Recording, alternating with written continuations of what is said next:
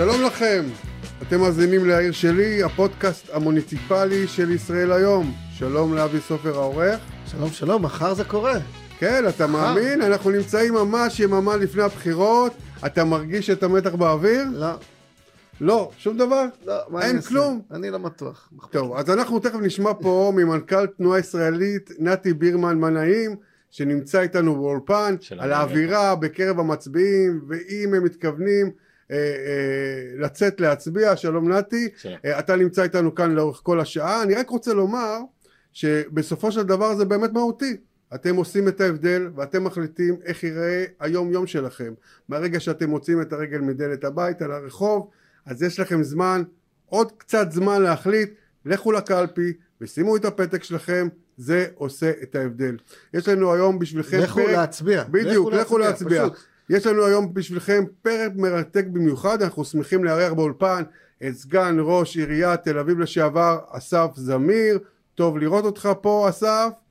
אה, אתה שימשת עד לא מזמן כקונסול ישראל בניו יורק, חזרת לתל אביב, הצטרפת לרון חולדאי, היחסים ביניכם עברו אה, עליות ומורדות, אבל נראה שהפעם שניכם אופטימיים בקשר לעתיד, אני צודק?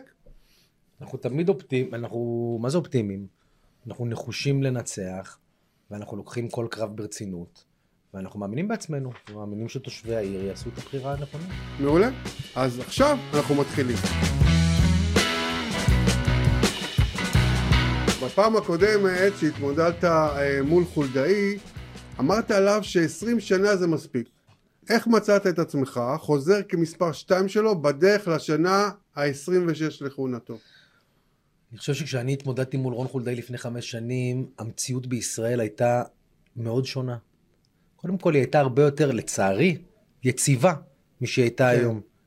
יכולנו לדון בנושאים בעיר שעניינו אנשים, שרק מעצם זה שהתעניינו, ניתן היה לראות שאפשר לדבר על החלפה, ושזה נכון. רצו לדבר על מדרכות ועל כבישים ועל מערכת החינוך. פסט פורוורד חמש שנים ליום שהחלטתי להצטרף אליו, הוא לא היה עכשיו, הוא היה בעיצומה של המחאה כנגד הרפורמה המשפטית, שבמסגרתה הציבור התל אביבי הרגיש שסוגרים עליו. ולתוך הדבר הזה לא ראיתי לנכון לייצר התמודדות, אלא אחדות בין שני אנשים שבסך הכל בעניינים הללו רואים דברים אותו דבר. מה זה קשור לרמה המקומית? סליחה שאני מפריע עם זה, אבל מה זה קשור לכבישים ומדרכות? בסופו של דבר כן, זה כבישים ומדרכות. בסופו של דבר כן, זה ביוב. כש... אז אני אומר, ותחבורה. כשהאתגרים היו כבישים ומדרכות, הם עדיין. כשהאתגרים היו רק כבישים ומדרכות, אמרתי, אני חושב שאני יכול לעשות עבודה יותר טובה. כשהאתגרים הפכו להיות הגנה מפני השתלטות, הרפורמה המשפטית על הערכים המובילים בעיר תל אביב-יפו, חשבתי שנכון איחוד הכוחות גדול מאשר ללכת אה, אה, אחד מול השני. טוב. הייתה גם אחדות שורות בחברה הישראלית באותו הרגע, שאמרה, עזבו רגע את המריבות. צריך להתאחד. מבחינתי זה היה ויתור במובן הכי נקי של המילה, להגיד חברים, אני כבר רצתי. רגע, רגע, אני רוצה לסיים.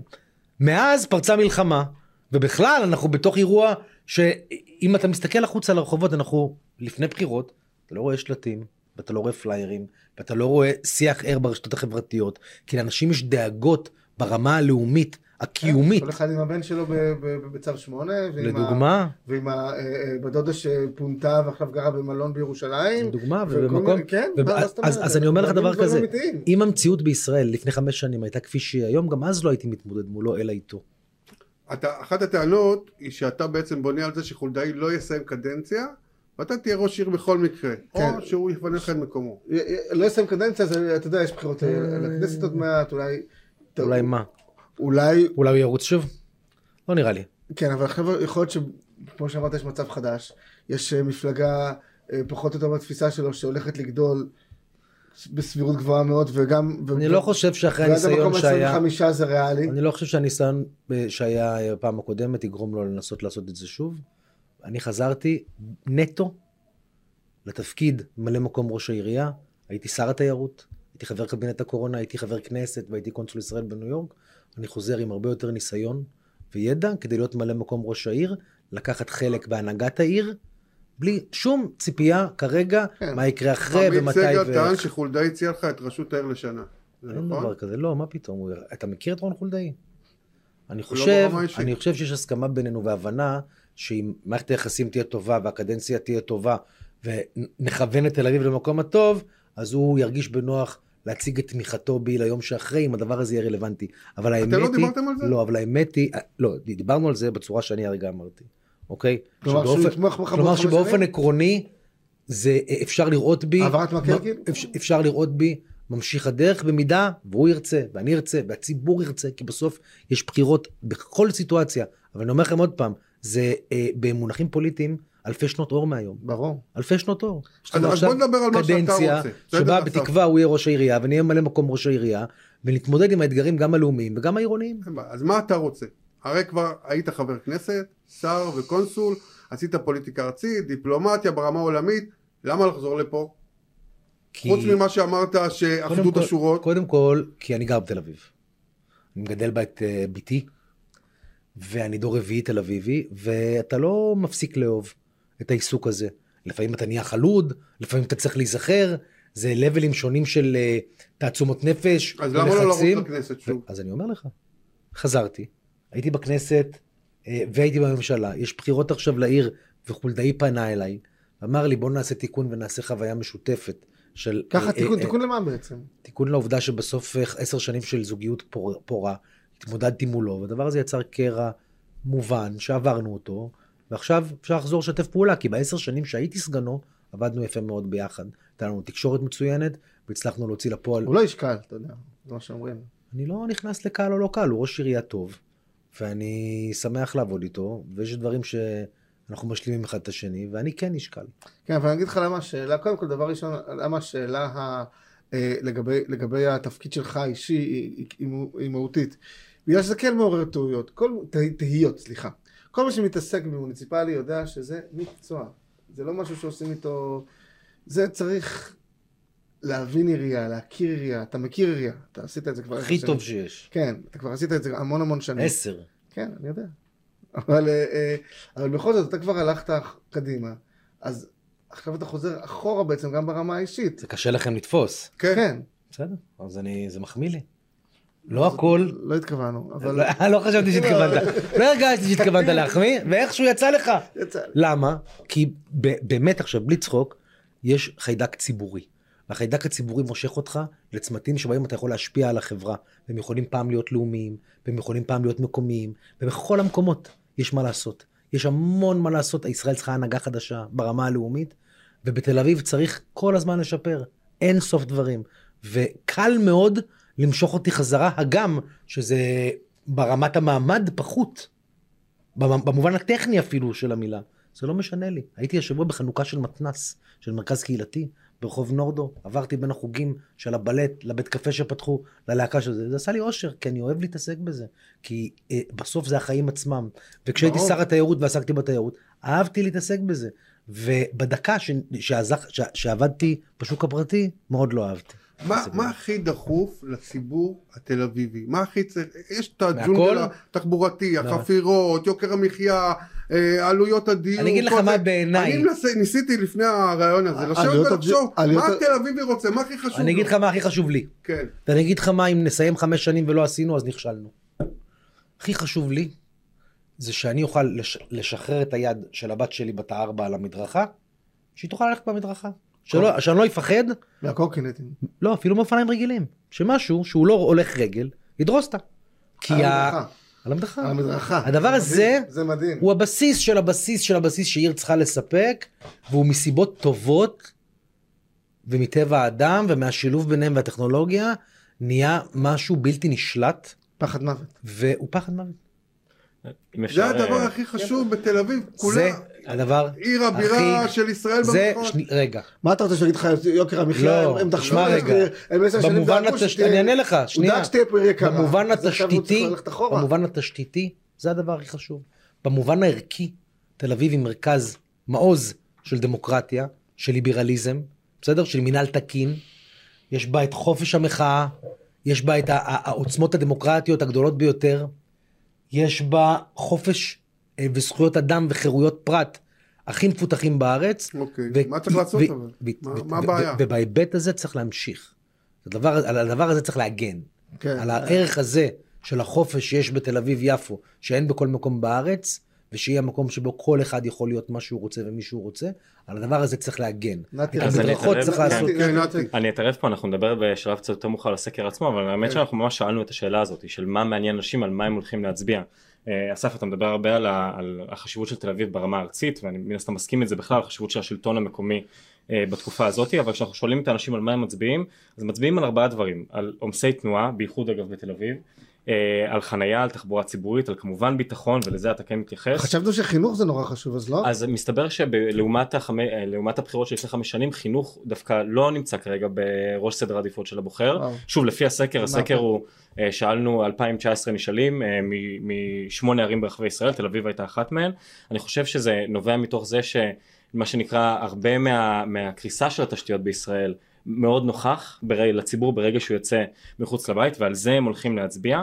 וואו. אה, ואני כן חושב שברמה מסוימת מעניין לדעת מה, אה, בתוך מה. אתם בתור אה, מישהו למיקרופון. שנמצא, סליחה, בתור מישהו שנמצא אה, כבר הרבה זמן בשלטון, גם, גם רון וגם אתה בתור הסגן שלו, האם יש בשורה חדשה גם בתחומים האלה?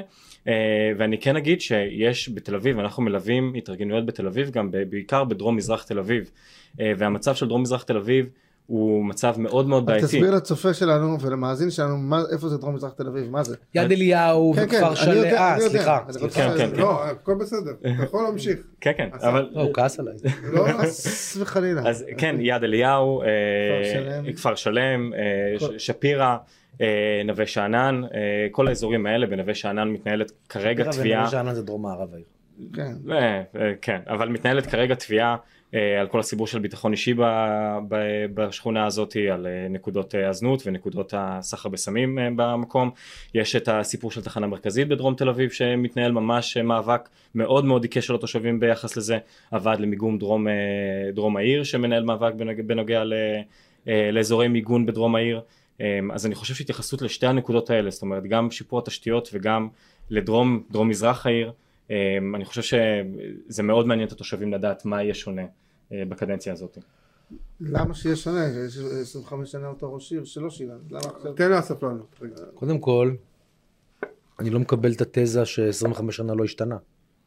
אתם נמצאים בשכונה. תל אביב היא לא. עיר אחרת. לא, רגע. שנייה, במקרה, אתם, כרגע אנחנו יושבים בדרום מזרח העיר.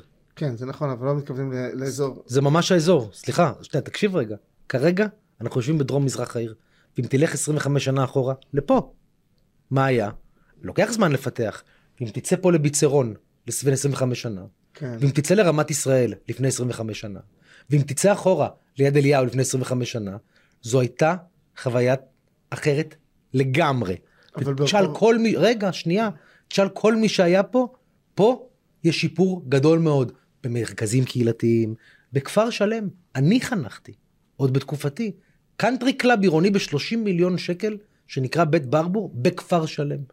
התשתיות, אז והיום, אין מה להשוות, זה לא שאין אתגרים.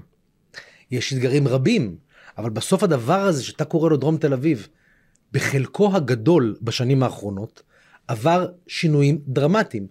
בתקציב עירוני כל שנה מושקעים פה פי שניים וחצי מאשר בצפון תל אביב. אז זה נכון שהטבעת נסגרת ועדיין בנווה שאנן יש אין סוף דברים לעשות, ועדיין בתקווה יש אין סוף דברים לעשות.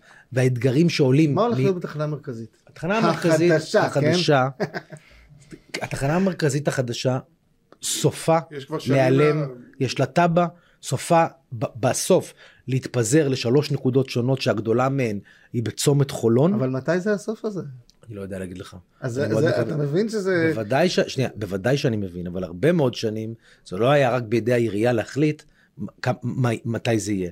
יש מאבקים גם שהעירייה מנהלת מול המדינה כדי כן, לוודא, מרב ש- מיכ- כדי לוודא, מיכאלי לחולדאי כי- בעניין הזה היה היה מרב מיכאלי ורון חולדאי בעניין הזה היו, היו תמימי דעים. בהתחלה.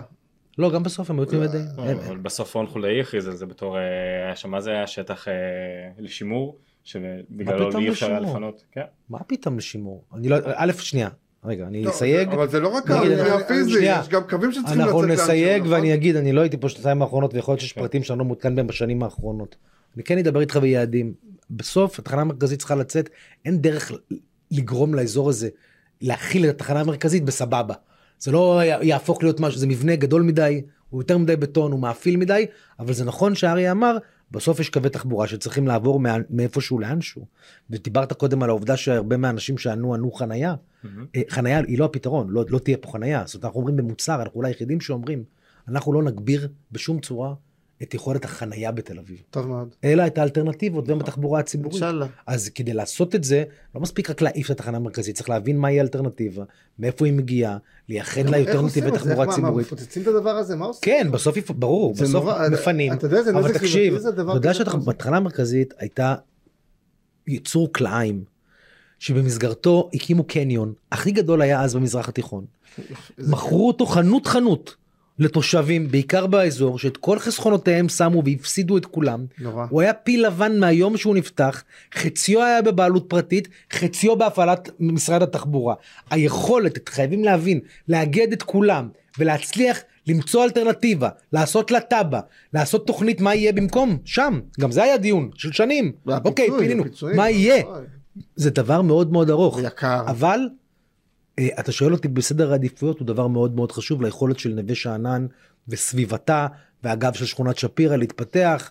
אה, היה- תראה, בקיצור זה נושא שלם בפני כן, עצמו. אבל אבל זה לא, זה לא רק. אני אגיד, זה לא כן. רק הסגירה של, אה, של תחנה מרכזית, ברור שזה תהליך מאוד מורכב וכבד וייקח עוד שנים קדימה. המאבק של התושבים שם זה קודם כל להעיף משם את האוטובוסים כי הם מורעלים, הם נכון. בפועל דה פקטו מורעלים כל יום על לא, ידי רגע, כל אז האוטובוסים. תראה אז בעניין הזה גם צריך להיות הוגנים. יותר ויותר קווים הופכים להיות קווים חשמליים שלא מזהמים. בסוף אפשר לייצר מערכת תחבורה ציבורית יעילה ולא מזהמת. אוקיי. אם אתה צודק, אתה צודק, אבל אני אפרופו. נדל"ן, אני רוצה דווקא לדבר על זה. אוקיי, הנדל"ן ב- בתל אביב, מה לעשות, צומח לגובה, וגם הופך להיות הרבה יותר יקר. אבל זה מה שהם אה, רצו. ו- ו- אבל ובסופו של דבר זאת עיר שאומנם בדרום גרים בה אה, תושבים אה, קשי יום, מה לעשות, סוציו... גם הדרום צומח לגובה. ברור, כן, אבל זה מה. נכון, אבל, אבל הכ- נראה שהכוונה בעצם אה, להביא אנשים יותר עשירים לגור פה בסופו של דבר. הכוונה של מי? כוונה של ראש העיר. שאנשים יותר מהרגע עשירים. שבנו פה מגדלים, אנשים יותר אה, עשירים שיבואו מאיפה? מגדלי יוקרה ש, שצומחים בו בכל מקום, בעיקר בצפון, כן. אוקיי? תראה, אני אגיד לך, אוקיי? תל אביב היא ההצלחה התכנונית היחידה בישראל לעיר. בשנים הראשונות שלה. לא יודע אם היום. שנייה. אין עוד, fast forward 75 שנה מהקמת המדינה, אין עוד עיר בישראל שמייצרת חוויה אורבנית, אורבנית, כמו תל אביב. הביקוש לגור בתל אביב הוא אדיר. אם לא תבנה מגדל אחד, תשאיר את כל הבניינים ארבע קומות, הדירות שם יהיו פחות כמותית ויעלו יותר. בבניינים שהם לא מגדלים, שהם לשימור בלב העיר, הדירות יקרות בהרבה ברור. מאשר במגדלים. שנייה, אוקיי? בהרבה. ולמרות שזה לא פופולרי להגיד את זה, ככל שבונים באזורים מסוימים יותר מגדלים, מחירי הדיור יכולים לרדת. כי היצע עולה. כן, היום בפרויקט השוק הסיטונאי, שגם היה פרויקט מאוד מסובך, שהוסיף אלפי דירות לעיר בצפיפות גבוהה מאוד, עם ארבעה מגדלים ובנייה מרקמית, שכר הדירה הוא יותר זול מאשר בשאר חלקי מרכז העיר, כי הוסיפו בבומבה היצע. אוקיי? ההיצע יכול להיות, זה, זה לא נשמע לי משהו הוא, שהוא... הוא אה, יכול להיות רק לגובה, אין לך לרוחב. כן, לבן להתפתח לרוחב, זה ברור.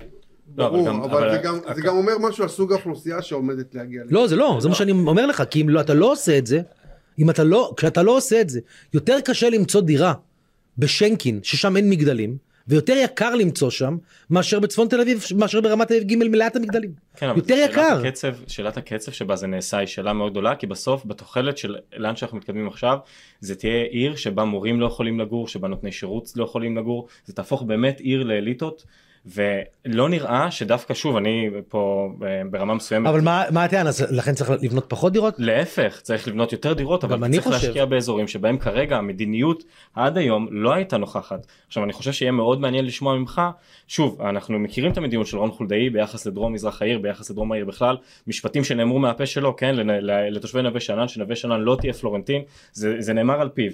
מאוד מעניין לדעת אם בחיבור איתך פה, נו. על ביחס לאלטרנטיבה, הולכים לשים לא דגש מכיר. אחר אחד, ביחס למדיניות. אחד, אני לא מכיר משפט כזה של רון חולדאי. לא שמעתי, ציטוט. אוקיי. תשלח לי, לא שמעתי אותו אומר דבר כזה בחיים. בנווה שאנן יש אתגר לאומי נכון. שנובע מהימצאותם של עשרות אלפי מהגרי עבודה ומבקשי מקלט, נכון. שלא עיריית תל אביב הביאה, אבל עיריית תל אביב משרתת, בונה בתי ספר וכדומה, גם יש- הם הם גם קצת משרתים אותה, אתה יודע, הם עובדים כאן בדברים, הם נותנים... אבל הם לא כאן כי אנחנו החלטנו שהם. ברור, ברור. והם מגיעים עם פערי, אה, אה, פערים סוציו-אקונומיים גדולים, תרבותיים. מוכי טראומה הרבה פעמים, עם בעיית סטטוס משפטי גדולה מאוד, ולכן יש הרבה אתגרים שעולים כתוצאה מהימצאותם להם ולמי שחי יחד איתם. בהיבט הזה זה אה, קשה, אוקיי? זה דבר אחד שצריך להגיד. אבל אם תסתכל על תוכניות הפיתוח של העיר, אז היום המקומות הכי מתפתחים בעיר הם מה שאתה קראת פעם דרום העיר. פאתי יפו הוא אחד האזורים הכי מתפתחים בעיר. סביב בלומפילד הוא אחד האזורים הכי מתפתחים בעיר, נדל"נית. פלורנטין הוא אחד האזורים הכי מבוקשים בעיר כבר. בלווינסקי, אם אתה הולך בלווינסקי, זה המקום הכי קורה במרכאות בעיר. התוכניות פיתוח של לגרדיה, הן תוכניות פיתוח רבי קומות. אנחנו רק צריכים לקוות שאתה צודק, אתה יודע. לא, זה, מה שאני אומר הוא לא. אה, הבטחות בחירות. אני רק לא, מדבר איתך על מה לא, קורה לא, כרגע, כן, כרגע. אם תסתכלו על הגוארדיה, הוא יודע, התוכניות בלגרדיה הן לעלות לגובה, הן לייצר את אבן גבירול של מזרח העיר. לוקח יותר זמן, יש פה נסיבות היסטוריות שונות בהרבה מקרים, כן. מעבירים הנה את סמינר הקיבוצים, בונים פה מכללה, עושים הרבה מאוד פעולות. שכונות, באופן סוציולוגי הם יותר שכונות מאובחנות, יש להם ועדי שכונות. גם בצפון יש ועדי פחות, שכונות. אבל לא נכון. חזקים, גם- פחות... טוב, אה, אני, אני רוצה לחזור לפוליטיקה. אתה ישבת לצד אורנה ברביבאי בכחול לבן. מעולם לא. אה, אה, במפלגה. כחול לבן, במפלגה. כן. שתף זה, אותנו מה- בשני לא, דברים טובים שהיא. מביאה לא. לפוליטיקה. יש שני דברים טובים שאתה יכול להגיד עליה שהיא מביאה לפוליטיקה? אה, קודם כל היא אישה והמספר 2 שלה זה אישה. לא הבדל מ... אני לא אגיד שהדבר הטוב שהיא מביאה לפוליטיקה זה אישה, כי זה בעיניי זה... אבל גיוון מגדרי זה. לא, אבל בעיניי זה... זה טריוויאלי. לא רק שזה טריוויאלי, זה... זה פונקציית מקטין. כן, בדיוק. אותה. בדיוק. אורנה אני חושב- ברביבאי ישר אדם רב אני חושב פעלים. שהיא אדם, לא אני חושב שהיא. אדם, אני חושב שהיא אדם חרוץ, ואני חושב שהיא אדם אה, שליבו במקום הנכון. אמרת שאתה מוכן לזוז כדי שהיא תהיה במקום השני, מאז עברו כמה חודשים. עדיין הייתי לא- מוכן. כן. כן, כי אני אומר לכם עוד פעם, תראו, אתה חושב ש... סליחה שאני אומר את זה ככה, אתה חושב שאחרי שהייתי חבר כנסת ושר והקונסול בניו יורק, זה לחזור להיות סגן ראש העירייה, זה איזה מחשבה... אה, מק- אה, לא. יש המון לעשות עכשיו בישראל, היא מוכת טראומה, היא בפוסט טראומה, היא אחרי, וכל מי שיש לו יכולות ומוכן ורוצה להיות בשירות הציבורי, צריך למצוא את הדרך להיכנס אליו בכל דרך. באמת של החיים, הפערים אינם אידיאולוגיים בין רון חולדאי ואורנה ברביבאי ואני. ולכן במפה הפוליטית בסך הכל אנחנו נמצאים באותם מקומות. אז האנרגיה שמוציאים להגיד היא טוב הוא לא טוב היא בעיניי שלילית לרמה כזו שאמרתי חבר'ה אבל זו הפוליטיקה, אתה יודע. לא, לא, היא לא חייבת להיות הפוליטיקה. כן. היא לא חייבת להיות אז הפוליטיקה. למה שלא תבחר בה? כי אני חושב שרון חולדאי טוב ממנה. אוקיי, אז במה- במה לדע... לא, כאילו, ל- למה? אז אנחנו חוזרים לנקודת המוצא. אני חושב שהוא טוב ממנה. אני חושב, אני חושב שיש לה מה לתרום.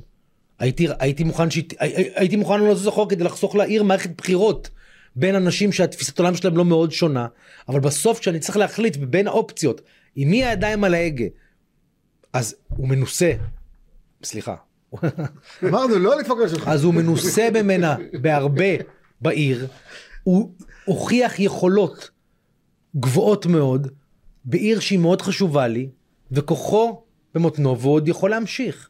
והוא מעמיק, הוא מכיר כל דבר בעיר, ואני חושב שיחד אנחנו יכולים לעשות עבודה טובה מאוד. אוקיי. אבל אתה מדבר הרבה על, הפוליט... על המעמד הדמוקרטיה הארצית, אתה לא חושב שיש בעייתיות בזה שבן אדם נמצא בעמדת כוח מעל 25 שנה? ראשית, אני התמודדתי מולו. כן. ושנית, אני חושב שאם היה צריך להחליט אם היא תהיה הגבלה במקומות, הייתי בעד הגבלה בכל המקומות. כן. אבל אני חושב שבסוף יש נסיבות. אני חזרתי מניו יורק ביולי למערכת בחירות שרצים בה שני אנשים. רצים כבר. ואני מכיר את שניהם, ואני צריך להחליט מי ינהיג את העיר שלי. והיות שאני מכיר את שניהם, הוא טוב ממנה לתפקיד הזה. אתה ציינת, עכשיו אנחנו נעבור קצת לנושא אחר. אה, האמירה של רות סטרוק שיש שרים שלא מצליחים לגמור את החודש. אתה כתבת שהיא, שאתה השר הזה שלא מצליח לגמור את החודש. היית, היית. השר ההוא. אבל כאילו, מה, מה, מה?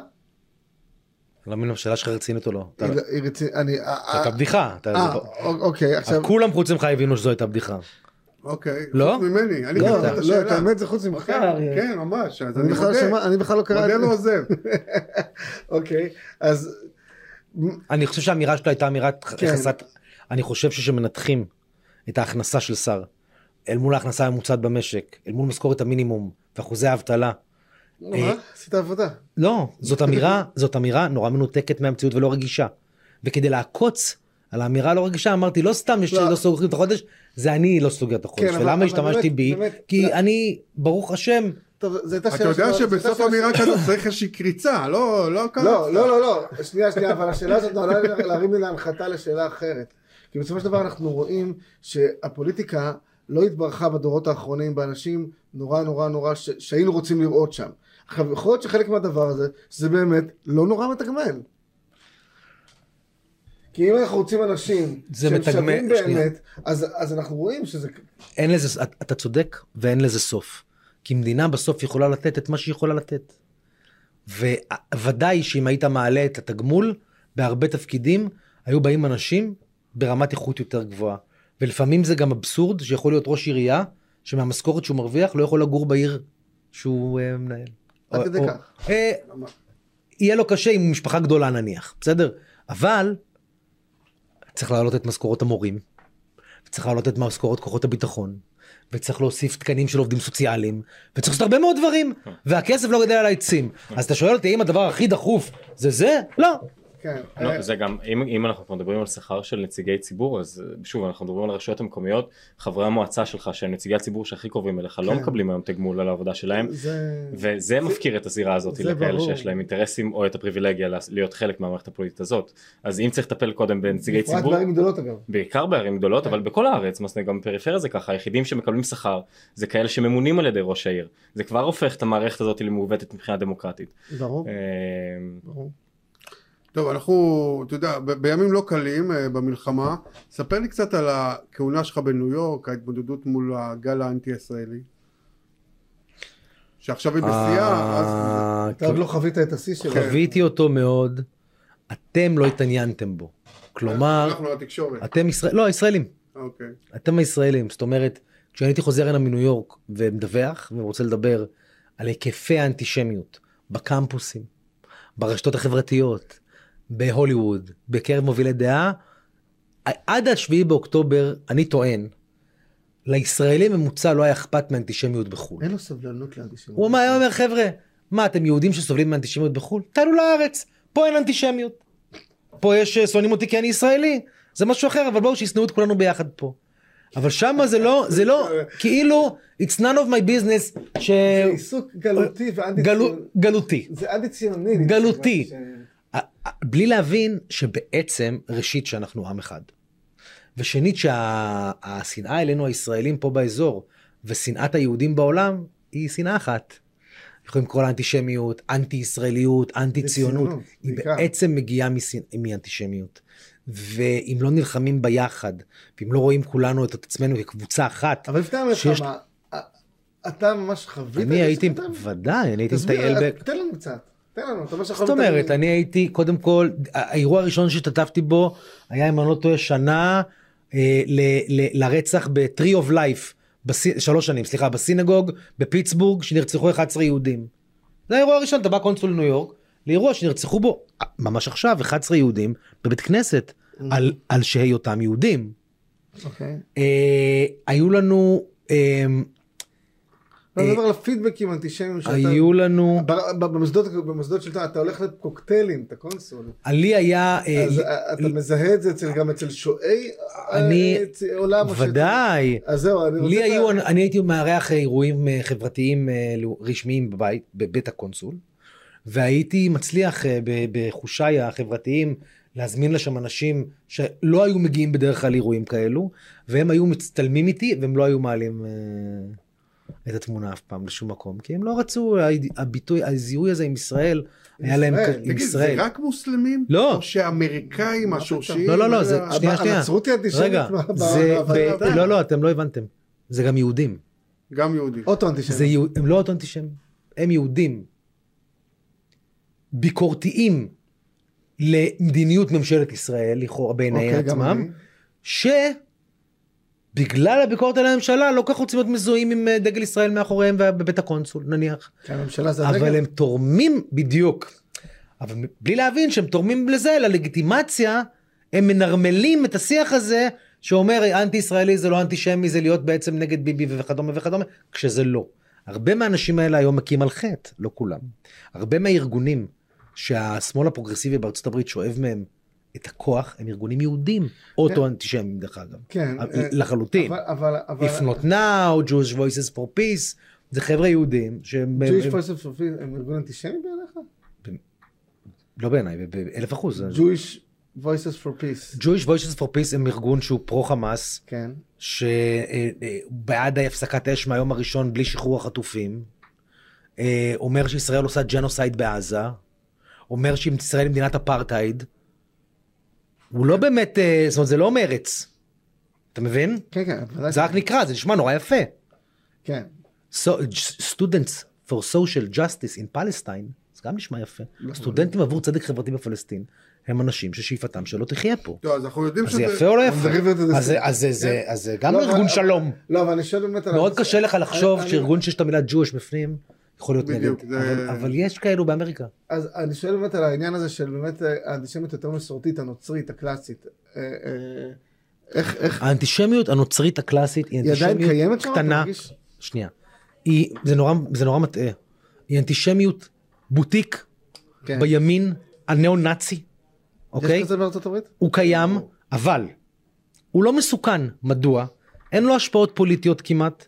הוא מוקצה מלכתחילה. בתוך הימין. אף, ב, בכל ארצות הברית. כן. ובימין. אף אחד לא מזדהה איתו כי זה נראה קוקוריקו טרלללה נאצי על מלא. ולכן הוא קיים כל השנים ואף אחד לא כך מתייחס אליו. אבל האנטישמיות מהשמאל הפרוגרסיבי? שמוסווה כאנטי ישראלי, כרק בעד הפלסטינים, כ... כ... כ... שצומח... הישראלית. ש... אבל הוא בעצם אנטישמיות. הוא מנורמל, הוא זה ששולט עכשיו בהוליווד. הוא זה שעכשיו ברשתות החברתיות, הוא זה שמוביל אותו משפיענים, ה-Queers for Palestine זה זה, כן. שיבואו לפה, להיות רבע שעה קווירס בעזה, נראה... בפלסטיין. אני. יש פה באמת לקח ברמה מסוימת, גם ההתנהלות של, של מדינת ישראל, של ממשלות ישראל נגיד בעשר שנים האחרונות, כלפי יהדות העולם, זה צעד מסוים שחד משמעית הוא נוכח, אבל הרבה אתה מדבר מיהודי על ארצות הדיון הברית, על הרפורמים מול האורתודוקסיה. ה- כן היכולת שלנו לפתח את הקשרים, מה שנקרא עם השליחים הטבעיים שלנו בחו"ל, עם אלה שכן רוצים אה, את האינטרס הישראלי. אתה, אתה שותף אגב לעמדה הזאת שישראל הולכת ומאבדת את הקהילות הרפורמיות והקונסרבטיביות של ארה"ב בגלל המדיניות הכל כך אורתודוקסית של הממשלה שלה? כן. אז תסביר קצת. ממשלת ישראל בעצם אומרת כבר הרבה מאוד שנים לאנשים האלה אתם לא יהודים, אין מה להסביר. היא. היא משאירה אותם מחוץ לדיון, היא הייתה צריכה לעשות בחירה בין להכיר ביהדותם ולשמוע את הביקורת הלאומית שלהם, לבין להגיד אז אתם יודעים מה אתם בעצם לא יהודים ולא צריך אתכם כי יש לנו בייס אוונגליסטי שיחד עם האורתודוקסיה היהודית הוא רוב. וזו המדיניות שהממשלה הובילה הרבה מאוד שנים, הרבה מאוד שנים, אה, כדי להת... אה, כי, כי, כי, כי, זה- כי זה לא נעים אחרת ולא נוח, כי היא לא הייתה צריכה לשלם לזה מחיר פוליטי פה. כי כדי לעשות או להכיר בזרמים הקונסרבטיביים והרפורמים האמריקאים שהם הרוב המוחלט, כיהודים הדבר הזה מייצר לממשלת ימין על מלא בישראל קושי פוליטי אל מול האורתודוקסים. שלא מוכנים לקבל את זה ומתנים את ההגמוניה האורתודוקסית בכך שלא יכירו בהם. אז בעצם הפקירו את יחסי התפוצות בתמורה לפוליטיקה הפנימית והדבר הזה דחק. כמו שאומרים, את- אתה אומר למישהו הרבה שנים אין לך כיסא בשולחן, בסוף הוא אומר לא אז אני לא בא, אני לא בא, אז תודה. עכשיו זה אומר שבאים הנה פחות ושולחים את הילדים פחות ועושים פחות בר מצוות פחות לא ומתחברים בגלל- פחות למותג פחות לא ומתרחקים יותר מהזהות נכון. ולא חשוב להתחתן עם ו ו ו ו ו והפסדת את קבוצת ההשפעה הגדולה ביותר. מי עכשיו, שהיו עכשיו אמורים להיות האדבוקטורים. דרך אגב. הם היו עכשיו האדבוקטורים זאת אומרת נכון. קצת כמו אה, כל אלו שאיימו בסרבנות לפני אה, השביעי כן. והעשירי והתייצבו. ב- ברגע שהיית צריך גם הקונסרבטיבים והרפורמים והמנהיגים שלהם כולם שהם הכי ביקורתיים על ישראל ביום יום היו בעד ישראל וייצגו אותה היו בעד ישראל וייצגו אותה. ו... טוב, בוא בוא צריך לשים- צריך נחזור לקשור את רגע, הידיים. מותר פשוט לא להרביץ לשולחן. נלך רגע לפוליטיקה הארצית, אתה בקשר עם בני גנץ? כן אתה יודע מתי הוא הולך לעזוב את הממשלה? לא אתה חושב שהוא צריך- שהגיע זמנו לעזוב את הממשלה היום? אני חושב שהוא, תראה, לי יש חבר אחד טוב בפוליטיקה, בממשלה, אה, אישי, שזה חילי טרופר, ואיתו אני מדבר הרבה מאוד. מדהים. וחילי מדהים. מדהים, הוא... חילי מדהים, אני ירוחם חילי- במקור, והוא חילי היה... מדהים, אה, והוא הוא ש- בירוחם. הוא ושכמותו הם שצריכים להנהיג אותנו טוב. ביום שאחרי האירוע הזה, בעיניי, זה הדור שצריך לקחת את המושכות, ואנשים כמוהו הם באמת הפתרון. כן. אה, אה,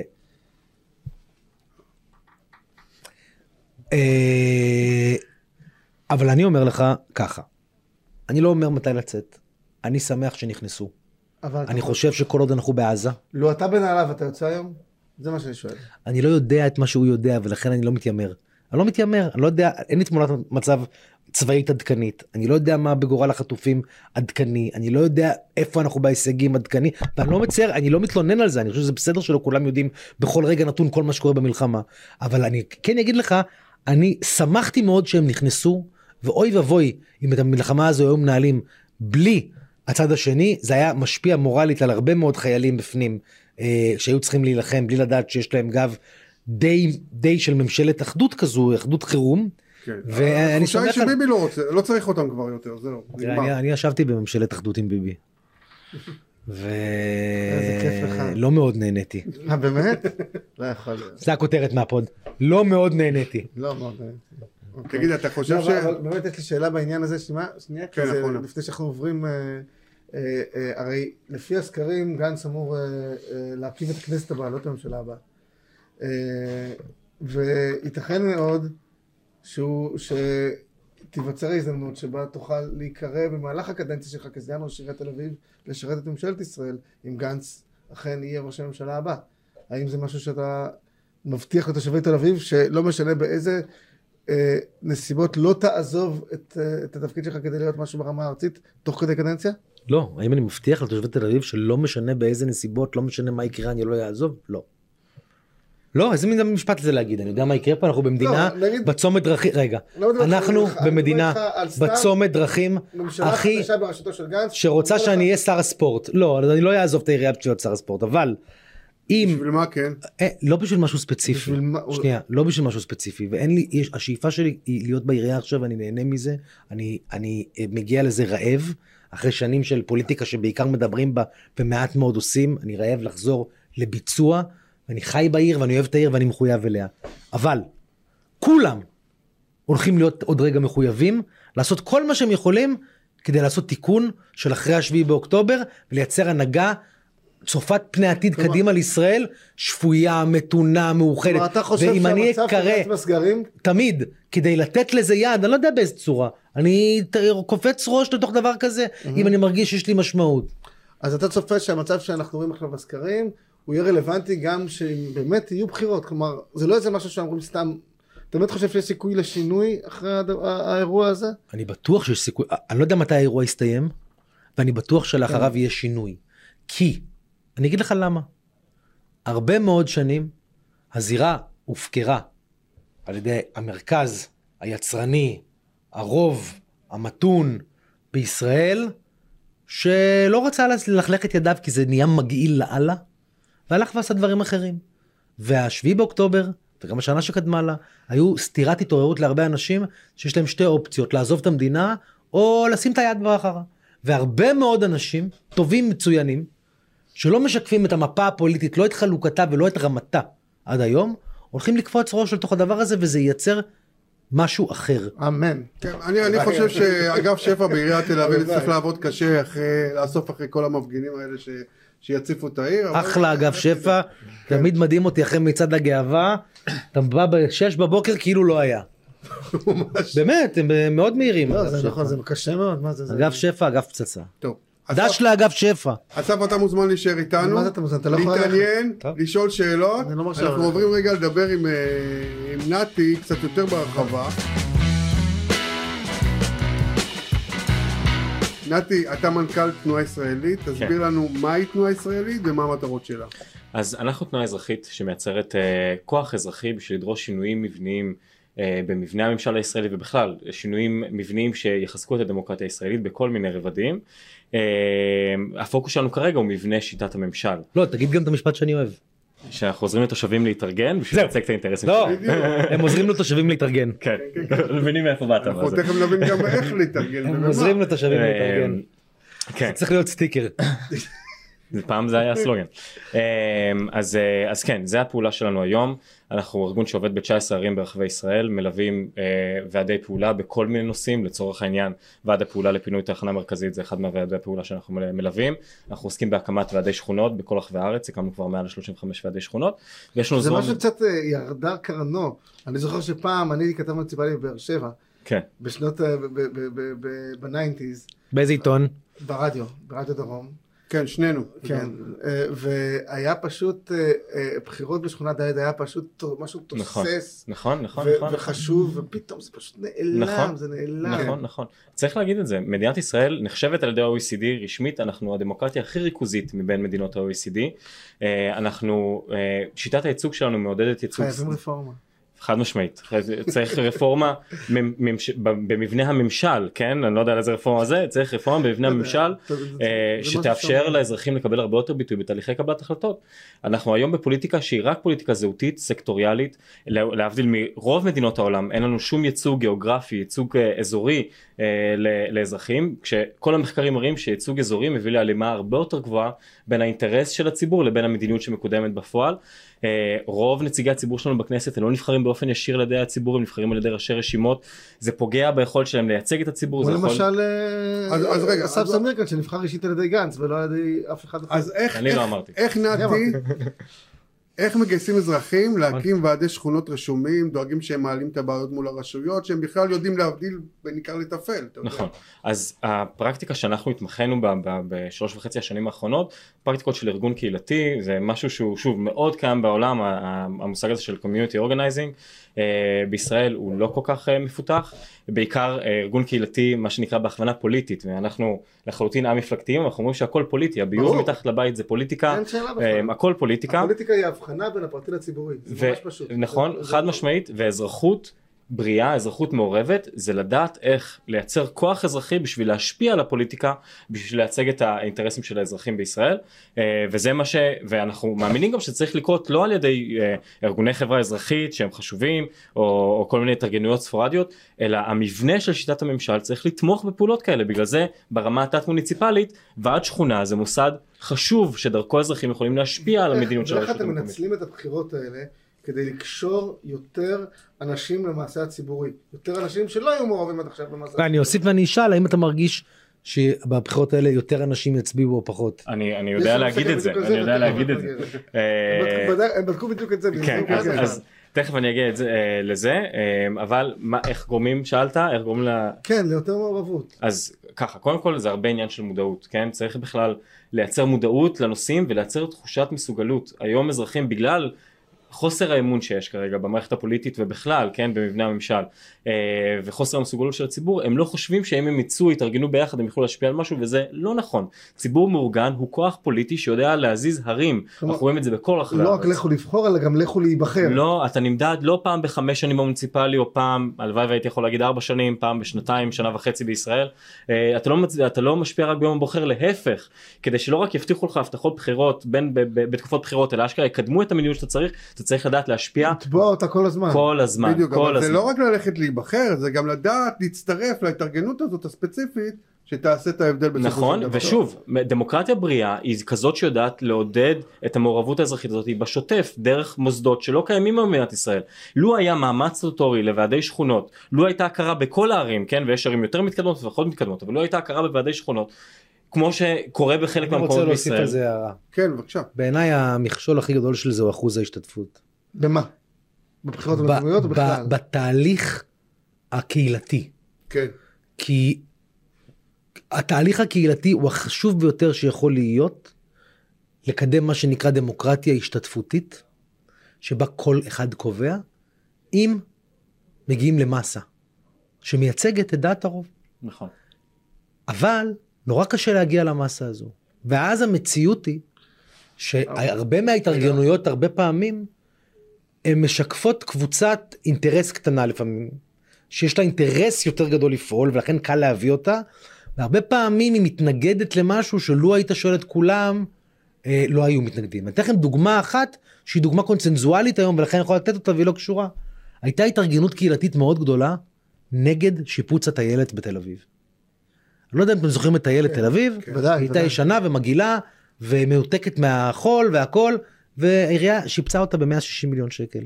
והייתה התארגנות עצומה, אנרגטית, זועמת, נגד הפרויקט הזה, שבמסגרתה גם שכנעו אנשים דברים שהם לא נכונים. עוד ש- לפני תנועה ישראלית, כן? כן, לא קשור, לא קשור בכלל. לגמרי, הוא לא- לא צודק. אסף צודק. לא קשור בכלל. אבל הדרך למנוע התארגנויות מה שנקרא נימבי שלא שלא יהיה בחצר האחורית שלי כל ההתנגדויות האלה אה, שמפריעות באחוז לציבור השתתפות גבוה. זה באחוז השתתפות גבוה אבל זה גם להנגיש את זה זה לא תפקיד של אזרח זה לא שהתרבות פה שונה או שהאזרחים פה פחות מעורבים אינהרנטית או משהו כזה אלא הדרך שבה הממשל מייצג את האופציה את ההנגשה להשתתפות אה, לגמרי. היא לא קיימת ולכן- ו- ו- ופה האלמנטים קודם כל לא זוכרים מ-0 ל-100, מי לא אכפת לי אני עכשיו חוסם את הכביש. לא, לא. ואז רק מי שיש לו את הפריבילגיה זה אזורי צפון העיר לצורך העניין כאלה שהם יכול, יש להם גישה לסושיאל יכולים לשים כסף על קמפיין אז הם נהיים הרבה יותר אה, פעילים ומעורבים.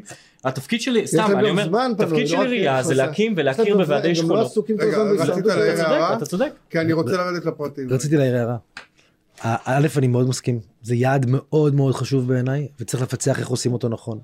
ועיריית תל אביב יפו, היא אחת המובילות בארץ ב, באיך לנסות לעשות נכון, מה שנקרא שיתוף, שיתוף הציבור. והיא זכתה בשנת 2013 בפרס החדשנות העירונית העולמית, כתוצאה מפיתוח דרך דיגיטל שאפשר לה לתקשר פעם ראשונה לא רק עם ה-20 חבר'ה שבאים ורוצים להיות מעורבים, אלא עם כולם. היא הגיעה לצורך העניין לשכונה, והיא יכלה לשאול בסקר את כולם, מה אתם רוצים? שם קוד, ספסל או עץ? וכולם יכלו להשתתף ולענות. היא עשתה ריץ' אאוט לכולם. והדאטה שהיא אספה ואחוז הנכונות להשתתף כשהיא הקלה את התהליכים והפכה את זה לטכנולוגי הייתה הגבוהה ביותר בעולם ובאו לארץ משלחות על משלחות ללמוד מזה כמובן שזה כבר אולד ניוז וצריך ממש חשיבה מחודשת על איך לוקחים את הדבר הזה לנקסט לבל אבל המפתח הוא שחוכמת ההמונים היא נכונה אם היא המונים. נכון אבל צריך פה להגיד יש גם כאילו ובאמת עיריית תל אביב היא מתקדמת מאוד מאוד ביחס ליכולת שלה להנגיש מידע ולעשות שיתוף ציבור אבל כן. אנחנו לא מדברים רק על שיתוף ציבור גם לא השתתפות זה לא שיתוף ציבור אביב. נכון בדיוק לא הפודקאסט הזה אז- במקרה אנחנו מדברים רק על תל אביב לא, כי אני האורח. זאת אומרת. אז. ויפו. לא, אז עכשיו עולים לארצי אז תכף אנחנו נדבר איך אתם מפיצים את הדבר הזה כן. יותר מאוחר, אבל אתם ביצעתם סקר מיוחד עם מכון אה, גיאו-כדוגרפיה. גיאו-קרטוגרפיה. נכון. בדיוק, שהכותרת שלו היא ש-89% מעידים על כך שיצביעו בבחירות נכון. הקרובות לראשות העיר. כמה? נכון 89 89 זה נשמע כמו רבע קשקוש מהם, מטוגן, שנייה. רגע, תנו לי רק לסיים, יצביעו למי שהצביעו בבחירות האחרונות, בעוד שכרבע נוספים עדיין לא החליטו למי יצביעו. עכשיו, זה שיעור לא קטן של מתלבטים, מצד שני, המוטיבציה להצביע מאוד גגבואה. נכון אני למה? אגיד רק שעל פי נתוני מכון הישראלי. לדמוקרטיה, שיעור ההשתתפות ב-2018 בבחירות עמד על 59 נכון. אחוזים. נכון. נתון שכבר אז היה בעלייה, ועדיין הוא נמוך משיעור ההשתתפות בבחירות. אז אני. אגיד כמה דברים פה בנושא הזה ושוב אנחנו כאילו זה הנתונים סקר שהתקיים על ידי מכון גיאוקרטוגרפיה אי אפשר לערער על נכון. הוולידיות שלו 2019 נשאלים משמונה ערים אה, זה הנתונים שאנחנו מקבלים בסופו של כן, דבר אבל עכשיו אנחנו יודעים אנחנו שזה לא נכון. בוא נראה מה יהיה בפועל מאוד יכול להיות שמתוך ה-30 אחוז האלה שעדיין לא החליטו למי הם מצביעים יש להם איזושהי נכונות להשתתף. יכול להיות שהם בסוף לא יצאו להצביע ואנחנו נגיע ל-70 אחוז אבל 70 אחוז? אבל תגיד? אבל איזה אבל רגע 70%? רגע רגע? תנו לי להסביר שני דברים יש 45 שלדעתנו נשמע לך מספרים מטורפים. מה, תנו לי להסביר שני דברים שלדעתנו הם, 30-40% הם הדבר, הם אלה 30-40%. שגורמים להשתתפות גבוהה. אחד, החשיבות של השלטון המוניציפלי, במיוחד בתקופה הזאת, וראינו את זה גם בקורונה וגם עכשיו, היא עולה, אנשים מבינים שהשלטון כן, אבל- המוניציפלי הוא זה שנותן להם מענה. יש להם ראש לבחירה, ל- ל- ל- שנייה, אתה, יכול להיות שאין להם ראש לקמפיינים, אז הם עדיין לא גיבשו דעה למי הם מצביעים, אבל זה שהם מבינים שהם צריכים להיות מעורבים, כן, חד משמעית זה משפיע, ואיפה ראית את זה כבר לפני זה? בבחירות אה, ל, ל, אה, ללשכת עורכי הדין, אחוזי ההצבעה היו מטורפים ביחס לשנים אבל קודמות. אתה לוקח כאן גילדה, זה לא אותו דבר בכלל. לא, אבל יש פה לוקח- סנטימנט במדינה, יש פה סנטימנט במדינה, אני לא מדבר אפילו ביחס ל, ל, למה שקורה עכשיו, זה היה עוד לפני זה. מה שנקרא, מעמד הדמוקרטיה הישראלית נמצא כרגע על הכף, ואנשים מבינים שהם צריכים לצאת מהבית ולקחת אחריות על החיים שלהם ולדעתי זה מה שאנחנו רואים פה. אוקיי, אז בוא עכשיו- נעשה- אז בוא נעשה משחק over under, אתה יודע, כמו שעושים בכדורגל, אתה מכיר את ה over under? לא אבל תספר. אז, אז כאילו אני, אני אומר מספר, אתה אומר אם אתה חושב שאנחנו נגיע ל over או ל under של אחוזי הצבעה. אתה באמת חושב שאנחנו נגיע ליותר מ-55 אחוזי הצבעה בבחירות האלה? אני מוכן להתערב שלא. אני. מאמין שבארצי אנחנו נגיע מה זה למעל בארצי? 55 שוב אני לא אני חבר'ה זה לא דעה זה זה בסוף מה שהסקר אמר יכול להיות שאנחנו נתבדה יכול להיות שנטעה קשה לדעתי מאוד לערער על מובהקות כזאת של 2019 אה, אה, נשאלים יכול להיות שמשהו ישתנה אני לא מוכן להתחייב פה על מספרים קונקרטיים או אני שום אגיד דבר לך, כזה. אני אגיד לך, אני אסביר לך. לא כל מי שאומר בסקר אני הולך להצביע, חד משמעית הולך להצביע. חד משמעית זה חד משמעית הפער הוא גדול מאוד, נורא כן. קל ועדיין לענות. ועדיין אני. חושב שזה מעיד על רמת מעורבות הרבה יותר גבוהה ממה שאנחנו ראינו בשנים קודמות. יש לנו במיוחד- יומיים, אנחנו נדע ממש. זהו, אנחנו ממש תכף נדע. מחר. מחר אנחנו נדע אם אנחנו אה, בדיוק. אז רגע, אני מאוד אשמח אם אתה צודק, ושיעור ברור. ההצבעה יהיה גבוה. ואני ש- סבלתי כל חיי משיעורי הצבעה נמוכים והניסיון לשכנע אנשים שזה חשוב. אה, זה יום שבתון לא בכדי ואני באמת קורא לכולם אגב, בתל אביב זה לא טוב לכם אם יהיה אחוז גבוה, אתם מעדיפים אחוז נמוך. אני תמיד מעדיף אחוז גבוה. לא, אני אומר ציבורית ברור, אבל, אני אבל תמיד- קונקרטית זה, זה אומר קונקרטית אני מעדיף אתה טועה? קונקרטית אני מעדיף אחוז הצבעה גבוה? לאומית אני מעדיף אחוז הצבעה גבוה ומכל הבחינות לא תשכנע אותי זה לא טוב זה רק טוב. אוקיי. טוב, עכשיו, אז- אני- כן. אני כן. אומר מעבר לזה שאנחנו מקווים מאוד וזה גם קריאה כן אנחנו עושים את הסקר הזה של באמת למדוד אנחנו לא ציפינו לתוצאות האלה אבל זה קריאה לצאת ולהצביע לקחת מעורבות בהחלט. זה תקופה קריטית אבל לא רק לצאת ולהצביע חשוב למדוד את מה שאנחנו מצביעים עליו גם באיך הד- המועמד או המועמדת הזאת הם מחזקים אז בוא, אז בוא נדבר על זה שנייה באמת, כן אתה מרים להנחתות. בבקשה אה, 21 אחוז מהנש... 21 אחוזים מהמם. מה, אה, אה, נשאלים. מהנשאלים שלכם אמרו שפקקים זה הדבר שהכי מטריד אותם. נכון אגב בעיקר בתל אביב אבל זה הכ- יש לי שאלה זה 2,000 איש כמה מתוכם בתל אביב- בתל אביבים. לא, זה ירושלים, תל אביב, חיפה. ראשון לציון, באר שבע, פתח. תקווה ונתניה. מה זה כן. אומר ואיך אפשר לייחס לניתוק הזה? לא. יכול להיות שחצי מהם הם מנתניה מדברים על פקקים? לא אבל יש יש את הנתונים אה, פר עיר גם זאת אומרת אנחנו לא זה אבל זה כן מדגם מייצג בכל עיר יוצא הנה אז אה, אה, בתל אביב הכי הרבה- יש אה, אה, אה, 22.9 אחוזים מהנשאלים אמרו שעומסי תנועה זה הדבר שהכי נכון. נכון שיעברו לאוטובוס. כן. עומסי הרבה תנועה בפתח ציבורית מה? הכי הרבה בפתח תקווה 30 אחוזים. ששם גם אין של אוטובוסים. פקקים נכון שם גם אוטובוסים. קודם כל שם יש קו אדום שיכול להביא אותם לחוף מבטחים לתל אביב. אנחנו מזמינים אותם. אבל אם רוצים לנסוע לכפר סבא. לא, אני אומר ברצינות. אה, אה, הביטחון האישי נאמר, באר שבע 28 אחוזים, חיפה אנחנו 24. רואים שזה כן. מקומות מעורבים יחסית. נכון, נכון, חיפה נכון, עיר נכון. מעורבת, נכון וגם באר שבע היא עיר לא מעורבת. נכון. אה, אתה רואה שיש אנחנו- הלימה בין בסוף הסוגיות שמעניינות את התושבים כמו שאמרנו מה שהם פוגשים כשהם יוצאים כן, מחוץ כן, לבית נכון. ברמה המוניציפלית זה מה שמעניין אותם זה לא זהותי. אז הנה, אז הנה עוד, עוד נתון, מצוקת החניה מטרידה בעיקר את תושבי תל אביב, ראשון לציון, פתח תקווה ובאר שבע. ושאלה? מעניינת נוספת בסקר, היא בעצם על התפיסה של התושבים את הרשויות שלהם כדמוקרטיות. נכון בואו תרחיב על זה. נכון אז אה, זה אחת מהשאלות ששאלנו אה, עד כמה הם תופסים את הרשות שלהם דמוקרטית רק 20% תופסים את, ה, את הרשות בתור רשות מאוד דמוקרטית מה זה אומר? כמה זה בא לידי ביטוי כשאתה שואל מה זה זאת אומרת מה הערכים שמנחים אותך כשאתה הולך לבחור אז מינהל תקין זה אחד הערכים שמנחים אותם שקיפות זה אחד הדברים שמנחים אותם אה, ולפי זה לפי הפרמטרים האלה מודדים את, ה, אה, את המועמד שלהם אה, ואת העיר שלהם אנחנו רואים שאחד הערים שהתושבים מחשיבים אותה הכי פחות דמוקרטית זה אשדוד. למה זה ככה זה מעניין מאוד לשאול אני לא אשדודי אז אני לא באמת יודע להגיד מה קורה שם אה, אבל אנחנו רואים שבעיר הזאת התושבים מחשיבים את עצמם את העיר עצמה כלא ממש דמוקרטית. כן, דווקא תל אביב אה, נתפסת במקום. גבוה, נכון? הערים המצטיינות בהתנהלות נכון, דמוקרטית. נכון, נכון, נכון אני מבין שקשה לכם אני רואה את הפרצופים שלכם. אני מבין שזה קשה לא לכם אני מתנצל אני בירושלים. מתנצל. יש פה ראש עיר 26 שנה, כן, אז אתה יודע. כן, בסדר, אה, זה שאלה טובה לפי מה אנחנו מודדים דמוקרטיה בישראל, זו ממש שאלה טובה.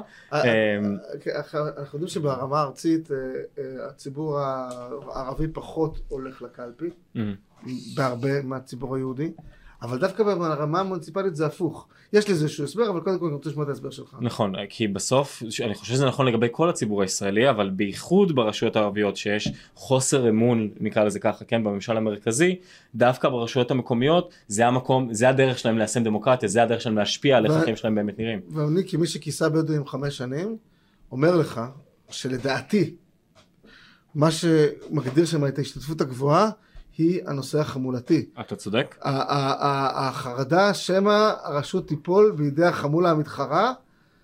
אה, היא קצת כמו שדיברנו על החרדים. קודם כל אתה יוצא מתוך כן? נקודת הנחה שהפוליטיקה הארצית היא לא חמולתית גם אבל בסדר. לא. ועכשיו ועכשיו ועכשיו הדרך שלנו כשאנחנו מדברים על מבנה הממשל בישראל שהם לא באים להצביע לכנסת והם כן באים להצביע למקומי. חמולתי רק לאיזה חמולה כן אנחנו יש לנו חמולות ספציפיות בארצי אבל עזוב אני שם את זה גם רגע ליהודים בצד. יש חמולות. חד משמעית ברור, אבל אני אשים את זה. רגע בצד אני אני אומר הסיפור הזה של מבנה הממשל גם לזה הוא צריך לתת אופסט ודווקא מהאוכלוסייה הערבית אני יכול לספר סיפור מהמם כן. על עוספיא אחד הערים שאנחנו עובדים בהם. דרוזית אה, אגב, אה? מועצה דרוזית. כן נכון מועצה כן. דרוזית אה, המועמדת שם גם אנחנו מאחלים לה הצלחה למחר אה, למחר אחת המועמדות שאנחנו מלווים שם אה, זאת סמירה האישה הראשונה שהיא אה, מתמודדת בעצם, נכון? היא כבר היא כבר מכהנת היא כבר חמש שנים מכהנת ברצף כשאתה מכיר את זה שהפוליטיקה החמולתית הם בערך כל ארבעה חמישה חודשים מחליפים משפחה היא כבר חמש שנים ברצף האישה הראשונה בעוספיא הסגנית ראש עיר הראשונה בעוספיא ולמה זה קרה אחד הפעולות שהיא עשתה כשהיא התחילה להיכנס לפוליטיקה זה להקים ועדי שכונות. ועדי שכונות נתפסו אז במקום בתור משהו קהילתי אז שולחים את הנשים זה לא פוליטיקה זה בסוף זה נעשה אלקטורט זה שלה. פוליטיקה. וזה דרך לשבור מבנים פוליטיים ישנים זה על ידי מנגנונים ומבנים פוליטיים זה- זה שעדיין לא זה קיימים. מאוד מעניין וזה נושא למחקר אקדמי. חד משמעית. הדבר הזה. חד משמעית. לא, אני- אני- אחרי כל כל הנתונים האלה, מעניין אותי אה, לשמוע ממך דווקא, איך בסוף בסוף, כמו שאסף אמר בהתחלה, איך אתם בסוף מגייסים את האנשים כדי שיגיעו אליכם, כן. אוקיי? כדי שזה לא יהפוך, לא, זה יהפוך ממשהו נישתי לאיזשהו הלך רוח אה, ארצי, נכון. אוקיי? אז היום? אז היום המצב הוא קצת היום שונה ממה שאנחנו התחלנו, היום התודעה הזאת כבר קיימת במובנים אה, רחבים. צריך להגיד שהרבה מהפעולות שלנו מתחילות דרך מאבקים, כשיש משהו שכואב לך, אתה גם ככה יוצא מחוץ לבית, אנחנו תמיד נמצאים שם. בשביל, פונים אלינו, מבקשים עזרה בהתארגנות, אנחנו מקצים הכשרה, אנחנו מקצים רכז או רכזת שמלווים את התושבים, נותנים להם גישה למטה שלנו שכולל קמפיינים, דוברות, סושיאל, כל האמצעים שהם צריכים בשביל להגביר את התודעה ביחס למאבק שלהם, אבל המטרה שלנו פה היא, היא טקטית, דרך זה אנחנו מנכיחים את זה שהם לא מיוצגים בשוטף. ואחרי שהמאבק הזה נגמר זה לא שהחבורה הזאת של האזרחים צריכה להתפרק אלא הם צריכים להמשיך לפעול בתור ועד שכונה אם אנחנו מדברים על הרמה התת מוניציפלית כדי לבטא את הצרכים שלהם בשוטף. כשאנחנו מדברים על מבנה הממשל בישראל אנחנו מסתכלים אנחנו שוב צריך להבין היום בישראל יש שלטון מרכזי מאוד מאוד ריכוזי שלטון מוניציפלי כמעט נטול סמכויות אמיתיות אפילו ארנונה הם לא יכולים לקבוע כן, כן. אז אז אם אנחנו רוצים לחזק את הדמוקרטיה הישראלית אנחנו צריכים לדבר על המבנים החסרים האלה בתת מוניציפלי זה ועדי שכונות חיזוק הדמוקרטיה המוניציפלית תגמול לחברי מועצה מעמד לאופוזיציה במוניציפלי שומרי סף עצמאים ברשויות המקומיות. אה, בקיצור, מה שאתה אומר, אני ניסיתי, זה לא רק תלכו מחר להצביע, אלא בעוד חמש שנים תלכו גם להיבחר. ולא רק זה, גם חד משמעית, תיכנסו לפוליטיקה, תהיו מנהיגים בעצמכם, תייצגו את הציבורים שאתם מייצגים אותם, אבל לא רק זה, כשאתם הולכים להצביע גם במוניציפלי, ותכף יהיה לנו גם בארצי, על מה אנחנו מצביעים? אנחנו באמת רוצים לחזק את הדמוקרטיה, אנחנו צריכים להצביע על מבנה המערכת הדמוקרטית בישראל. זה מה שלא מדברים עליו היום, ועל זה חייבים להתחיל לדבר. כי אם אנחנו לא נחזק את המבנים, זה לא עניין זהותי. אגב, כל הנושא של הרפורמה המשפטית, אמרו בדיוק את זה בצ- בצורה קצת אחרת. בואו ניתן יותר ביטוי לדעת הרוב, גם במערכת המשפטית. לא, אבל זה, מה שנקרא, בחרו משהו נורא נוח לצד מסוים בשביל לטפל בו. אבל אני אומר, בסדר, אתה צודק. אבל בתפיסה המקורית, אומרים, יש המון כוח למערכת המשפטית בישראל, מאחר שאין לנו חוקה. אז חייב שיהיה ייצוג לדעת הרוב. אתה גם- רוצה, אתה רוצה להביא לא- ליותר ייצוג לאזרחים? אז- בוא, זה לא דרך מערכת המשפט. אני, זה, אתה צריך אני לא- לבזר את כוחה של הכנסת, זה לא- תכלס מה שאתה אני- צריך אני- לעשות. אני לא סנגור של הרפורמה טוב. המשפטית, אבל אני אומר שבעיקרון הרבה דרכים, יש שתי תפיסות עולם ב- ב- ב- בשירות ציבורי, יש את התפיסה ה- אה, אה, אה, הפופוליסט- הפופוליסטית מהמם. ואת הגישה היותר מקצועית, היותר אה, אה, אה, אליטיסטית, מהמם. שאומרת בעצם הכוח- איפה נמצא הכוח, האם הכוח נמצא אצל הציבור כי הוא ציבור, או אצל בעלי ידע, בעלי הידע כי יש להם ידע. כלומר, אה, אה, אני, אני לא, זה לא אמור להיות סותר, זאת אומרת מבנה ממשל תסתכל על מה קורה בעולם. מבנה ממשל שהוא מבנה ממשל באמת טוב יציב לאורך זמן הוא כזה שמאפשר לבעלי מקצוע לעשות את העבודה שלהם אה, לפתח מנהיגות שהיא מקצועית ולקדם מדיניות אבל שהוא גם מחובר לציבור עצמו. בישראל המערכת שלך היא מאוד מעוותת. יש אה, אה, אוכלוסיות שלמות שהן בתת שהן בעודף ייצוג בפוליטיקה לעומת ה- נקרא לזה האחוז שלהם באוכלוסייה כי בגלל שהמערכת ריכוזית בסוף כוח פוליטי תופס את מושכות השלטון ועכשיו קל לו להכפיף את כל המערכת לטובתו. אסף, אתה מעניין בהסכמה. נכון. כן. מה אתה מסכים? אי אפשר להגיד הפקידות אה, היא זו שיודעת ולכן לא צריך לתת לציבור כוח. אי אפשר להגיד הציבור צריך לקבוע לבד כי באמת יש לו פערי ידע. יש דרך בעבודה, זה פשוט מצריך עבודה ארוכת טווח, השקעה בזה כערך ויציבות ורציפות, אה, כדי להגיע למציאות שבה הפקידות אה, אתה המקצועית, מדבר על מדינה אחרת. לא, תל אביב, לא. תל אביב לא. מאוד, אה, מאוד מכוונת לשם, חבר'ה, זה- ובחלק רגע, מאגפיה, אז אולי תעשו שיתוף פעולה אחרי הבחירות. ובחלק מהאגפים שלה, ובחלק מהאגפים שלה היא מצליחה מאוד, והיא גם. מפיצה את הידע הזה בארץ. אתה צריך לראות בזה ערך אמיתי, דרך אגב, אתן לכם דוגמה הפוכה, בירושלים פיתחו את המנהלים הקהילתיים בצורה שיצרה נציגות קהילתית בהרבה מקומות מאוד משפיעה. נכון. במוסדות שהם קבעו תקנות שאפשרו לזה לקרות. ואז יכול לצמוח מנהיגות מקומית ולצמוח לצידה פקידות מקצועית ואם באים בטוב ללמוד לשתף פעולה וכולם מנצחים כולם כולם ו- מרוויחים מזה. ואסף מאוד צודק וזה נושא לא סקסי לא קל לדבר עליו אבל חבר'ה זה השליחות למה אני אוהב לדבר הבאה. אני מדבר עליו די הרבה זמן ולא נורא משעמם, ועוד לא משעמם לי. יפה אז אז לא, בסוף אם אנחנו. מדברים על מדינת ישראל אם אנחנו מדברים על מה צריכה לראות מדינת ישראל בשנת 2050 חבר'ה זה הפוקוס שלנו כי אנחנו לא סיימנו את הקמת המדינה אם לא סיימנו להקים את המוסדות הדמוקרטיים של המדינה השרידות של מדינת ישראל זה היכולת שאנחנו- שתתקיים בכלל מדינה תלויה בזה שהיא תמשיך להיות דמוקרטית אוקיי. וזה מה שהדור שלנו חייב להתחיל לעבוד עליו. טוב, נשמע לי, אתה יודע, נשמע לי משפט מעולה לסיים איתו, מה שנקרא. כן, אוקיי. גם היה במשפט אחר היינו מסיים. זה נכון. באו להוריד. הם הם לא באו להוריד הם באו לשעשע אה, את עצמם. נתי בירמן, מנעים. שבאים פה להעביר את היום בכיף. מנכ"ל תנועה ישראלית, תודה תודה רבה לכם, לך על תודה רבה. ההשתתפות. אסף זמיר, תודה רבה. תודה רבה אה, לכם. ש- שהגעת אלינו. תודה. אה, אני רוצה רק להגיד למאזינים, אם אתם מאזינים לפודקאסט שלנו, תראו לנו אהבה, אנחנו נמצאים בכל הפלטפורמות, מהפייסבוק בדף הייעודי של העיר שלי, דרך אתר ישראל היום, ספוטיפיי, אפל ויוטיוב, לחצו לייק, תעשו subscribe ותגיבו, נשמח מאוד לשמוע את דעתכם. אז מחר יום הבחירות, אנחנו מארגנים לכם פרק חגיגי במיוחד, שווה לה- אה, לעקוב. תודה לאבי סופר, לטכנאי דניאל שפע. לכו להצביע מחר, לכו, לכו להצביע. לראש מערכת החדשות אורי דגון, ולעורך הראשי של ישראל היום עומר לחמנוביץ'. אני אריה אברמזון, אבי תגיד שוב? היי, ביי. ביי. לא, לכו להצביע. אה, לכו להצביע. אל תשכחו לצאת להצביע. נשתמע בפרק הבא.